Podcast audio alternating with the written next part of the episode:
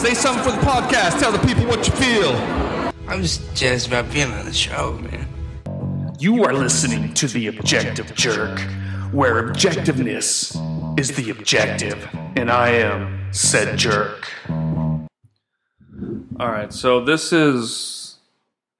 I just was talking, uh, recording another episode, just, I don't know, and then trying to just kind of record a bunch, and then. Anyway, and then I kind of thought of uh, something, a story that would be good for me to share. Um, so anyway, so here I go. so I was talking about depression, and um, one of the things that you know I learned, or I have learned over time, is that I have actually suffered from depression for a very long time. Um, you know, my my mom has it. My sister, my I mean, dad, everybody my family's freaking, you know, has had an issue with depression. I guess a lot of people have. It's the stuff they put in the water and, and the medicine they give you. I'm pretty sure. Anyway, um, but so hopefully, me marrying uh, a foreigner, at least a foreigner, you know, from the states, maybe will kind of help mitigate my kids from getting it. Here's hoping, anyway. Um, but so here we go. So you know, I, I, for a while, I thought you know my depression was because of my experiences in Iraq. When I think it's more along the lines like it's just my experiences in Iraq kind of amplified and just kind of made it a little worse um, or maybe a lot worse, I guess, compared to what it was. But anyway, so here's my story. So I found this out um, while moving here to the Philippines um, after my dad died. I was going through some of his stuff and, and various things, and I found a a little journal from my stepmom that actually she would kind of she would take any kind of notes regarding me and like my mom and stuff like that, you know, because it's you know usually when you got step family and and new remarried whatever, there's you know it, it's it's very rare, I guess, to find a family that that you know that completely get along. Well, I mean that's true in any case, I guess, but so you know my stepmom and, and my mom didn't get along I don't know if they ever really did. And then obviously my dad and my mom didn't get along because they got divorced, right? So anyway, so I guess uh, so my stepmom would just start. She would take down little journal entries uh, anytime something would occur with me, you know, and them and everything like that. So lots of stuff, you know, child support stuff and whatever this and that.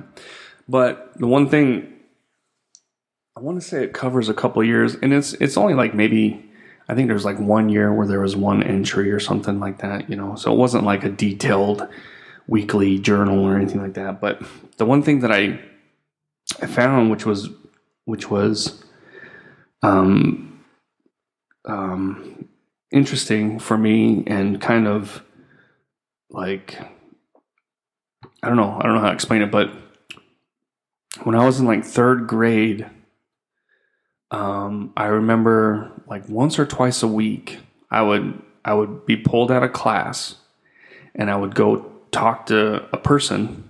I think it was a, a female. I don't I don't know, and this person would ask me questions, and and then at the end of it, we would play like Connect Four or something, some kind of game, right?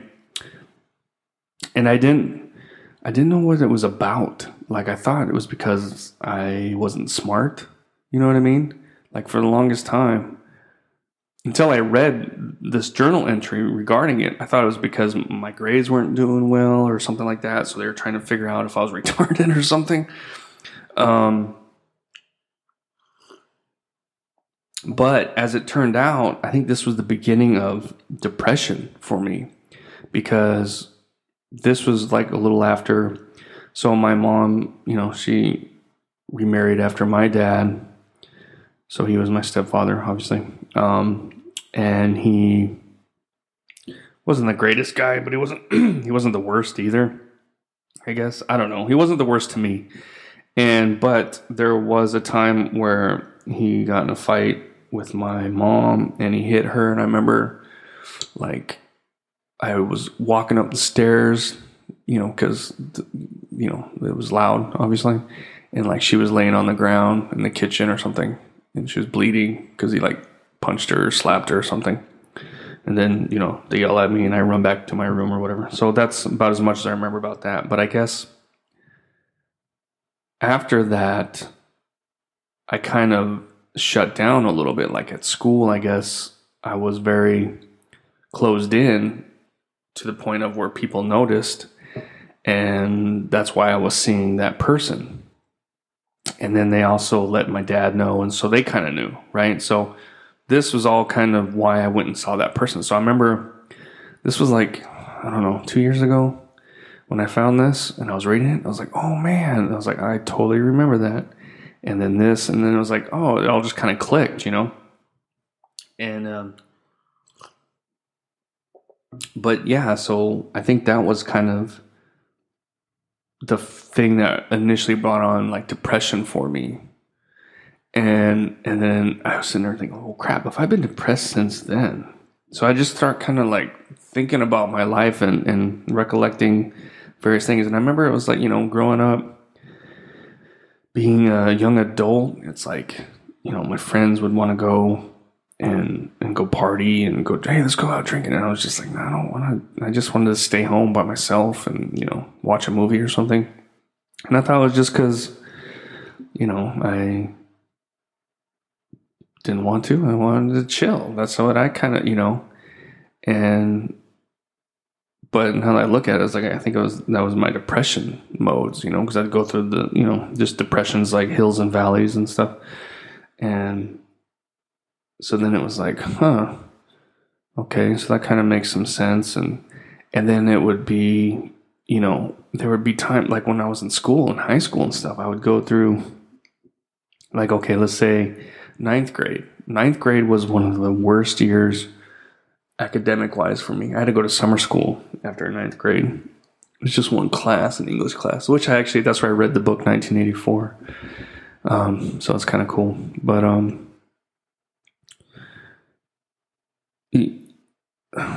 what was I saying? So it's like I would, I could focus and be attentive to school and what I needed to do to get things done, and I would be I would be you know optimistic and or I would be eager to kind of you know get a good grade and do whatever, and then I'd go through periods where I just did not care. I was like, whatever, I'll just I'll half-ass something. I didn't care that I got a D or a C or whatever. You know what I mean? It didn't. It didn't bother me. And so I would have, you know, it was like it was it was weird. It was like I don't know how long it would last. I think it would last a while. But it's like I remember having my my best school year was my my um, junior year in high school is when I got the highest grade point average, which still wasn't super high. I don't even know if it was, eh, maybe it was three, but I was actually, I don't know. Well, that was the year that I got my license and I took driver's ed. And that was the only class that I got like straight A plus, you know, in. Um, but yeah, so I think I was just kind of, you know, maybe not depressed, happy about getting my license and wanted to make sure I did that. And that kind of helped me along with my other classes. You know what I mean? So it's like I would just kind of think back about on on these things, and I'm like, man, you know, what what would I don't know? It just kind of it's what you know. If I didn't have depression, what would my life be like? Or let's say they did, um, they did, um, what is it when a doctor or somebody says, "Hey, you have this," that's them. Dang it diagnosed. There we go. Jeez. You know, what if I had been diagnosed with depression at a young age and then given like antidepressants at a young age like that? You know, how would that? I don't know. So I'm kind of glad for that that I didn't get that. But I don't know. It's just the whole thing is just crazy. And it's just annoying. But I'm trying to like with that information and everything, I'm trying to uh you know, find ways to just kind of keep moving forward and just try and try and stay positive and everything. And that's and then this is why I, I did the podcast. Well, not the first time. The first time I did it just because I was bored. Excuse me. The second time, when I originally started the Objective Jerk, was to kind of let me do what I'm doing right now. Just talking to uh, like a therapist, I guess. Um, because it's I don't know, it's weird. Like I'm, uh, you know, I'm a private person. I guess I don't really like to, you know, s- advertise my life to people. I even have a hard time talking to like it took me a while to open up to therapists at the VA and you know it's just but then yet here i am kind of opening up to my computer and this microphone and essentially other people i don't even know who they are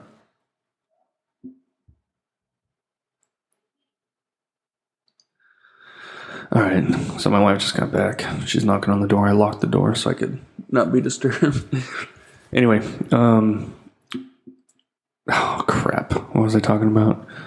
I'm gonna have to stop it and listen to what I was saying. Um, depression? No. I mean, yeah, but ah, crap! Hold on a second. Okay, that's right. So you know, it's it's it's not the easiest thing. I think for a lot of men to to open up um, to people, strangers, even people that they love. You know what I mean? Like it's like it's it's hard for me to even like talk to my own wife about certain things. And then and then I mean if I just came out and said, "Hey, uh I don't feel good right now. I need to talk to you about something. It's important." She would sit down, she would listen, and she'd be attentive to it. But that's not that's not how I I go about it. You know, I'll kind of start talking and I'll slowly work my way towards it. But then she's thinking I'm talking about something that she's just not you know, because I have interests that she doesn't, and vice versa, you know, and then she'll kind of blow it off, and then I get annoyed, even though she has no idea, and then when, so we never we never talk, you know what I mean? Um, but it is kind of tough, and I used to I could talk to my dad. That was the thing. Losing my dad here was kind of it was a bigger um I don't know. Every, you know, anybody loses a father. Everybody loses their father, I guess. Well, not everybody. That's a stupid comment, but you know, it's hard on most people. I think even if they don't really have much of a relationship with their father, just to know that their father's gone, I think is hard. Or stepfather or whatever. And you know, I didn't have a, a, a, big relationship with my dad as a kid. We had more of a relationship once I got older. Um, and even then, it was like you know, because his he had uh, he's an alcoholic, so he would you know drink, and when he's drunk, he's a fucking douchebag. um, when he's sober, he was awesome, you know. So it was like having to deal with that and he was the kind that would be drunk for you know a few months. And then he would be sober for a few months.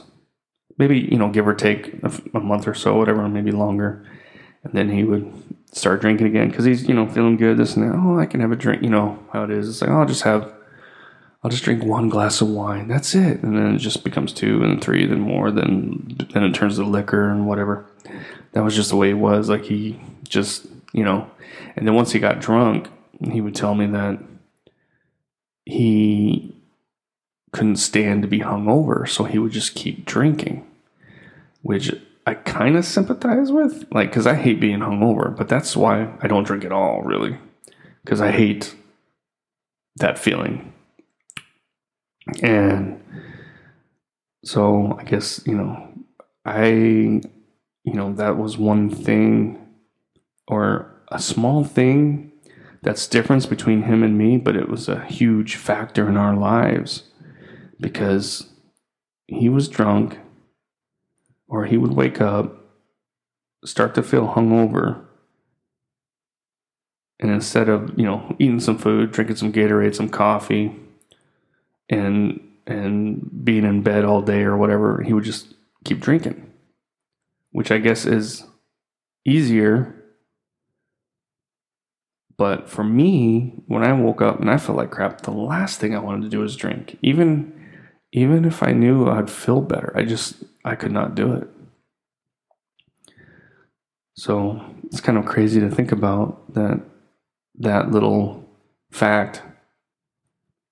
You know, what if I was the same way? What if I was that way and always, you know, drinking and or he was, you know, he was like me, didn't want to drink. Anyway, it's just it's kind of weird to think about crap like that. But anyway, the whole reason I was talking about this was so my dad, when he passed, a part of me was relieved because he had picked up drinking again once he got here.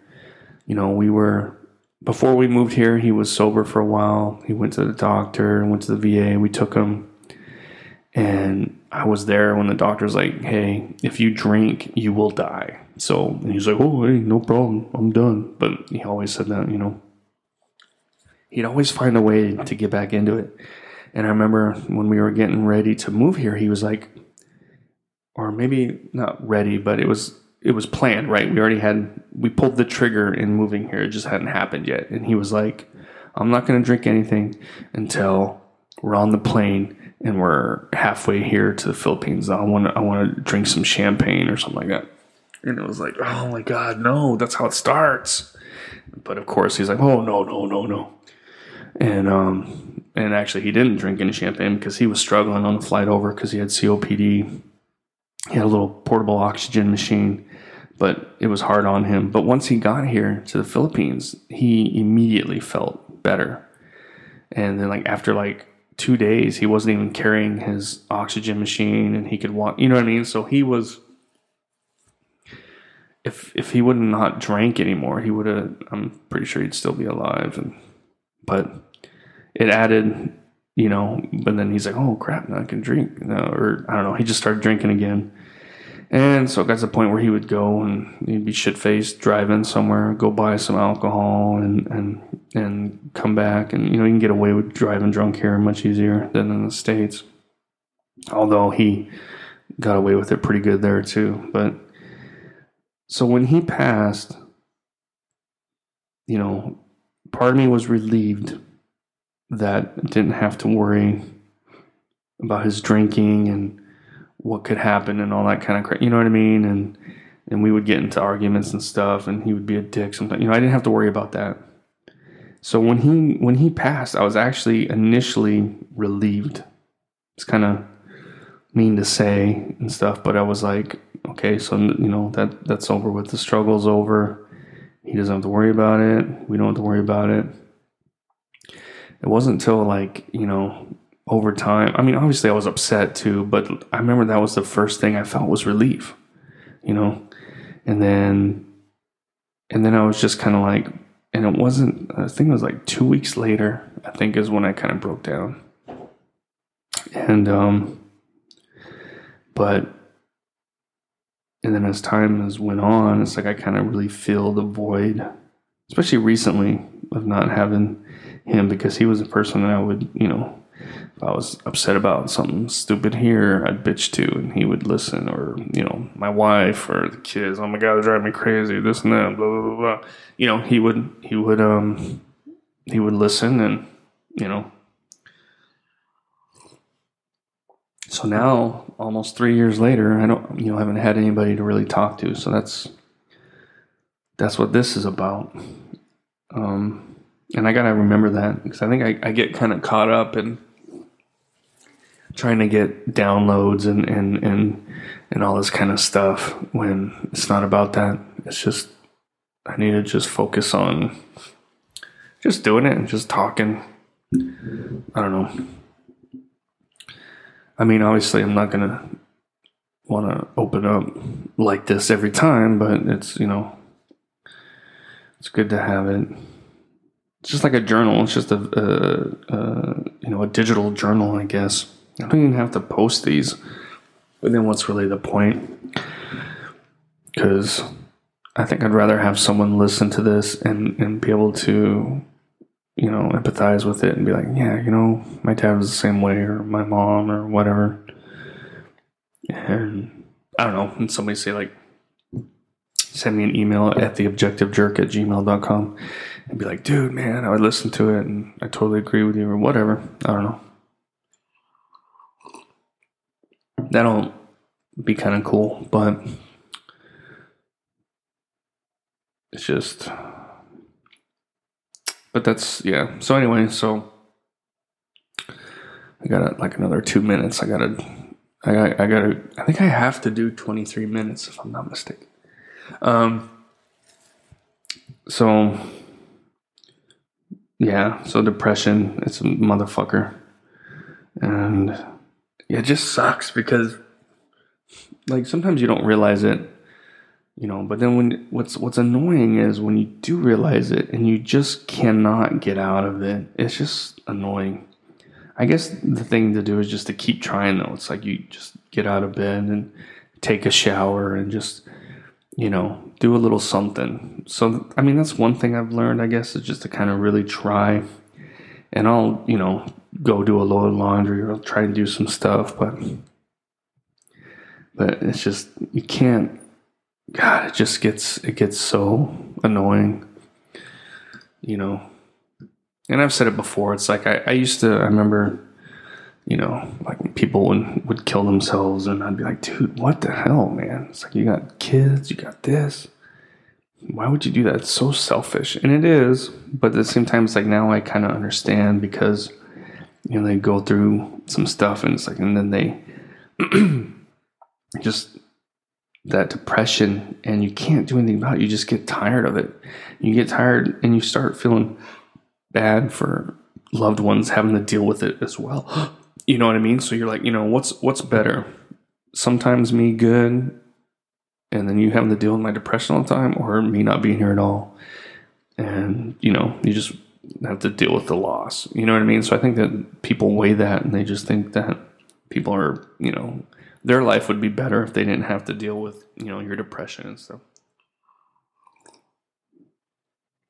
Now I'm not trying to. This isn't a cry for help or anything. Um, I just I'm just saying that I I do understand it now. You know, I don't know. Plus, it's just you know when your brain, whether it's depression or whether it's you know survivor's guilt or whatever it is, you know.